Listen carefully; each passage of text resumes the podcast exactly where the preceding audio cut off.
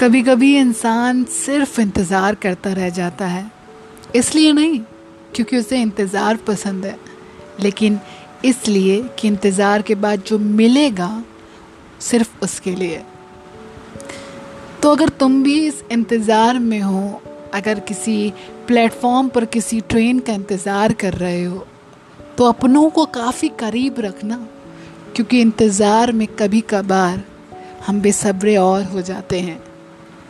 और इस प्लेटफॉर्म जैसे सफ़र में ना, प्लेटफॉर्म की चीज़ें काफ़ी महँगी मिलती हैं। तो इसलिए इंतज़ार के साथ साथ थोड़ा सब्र भी होना चाहिए।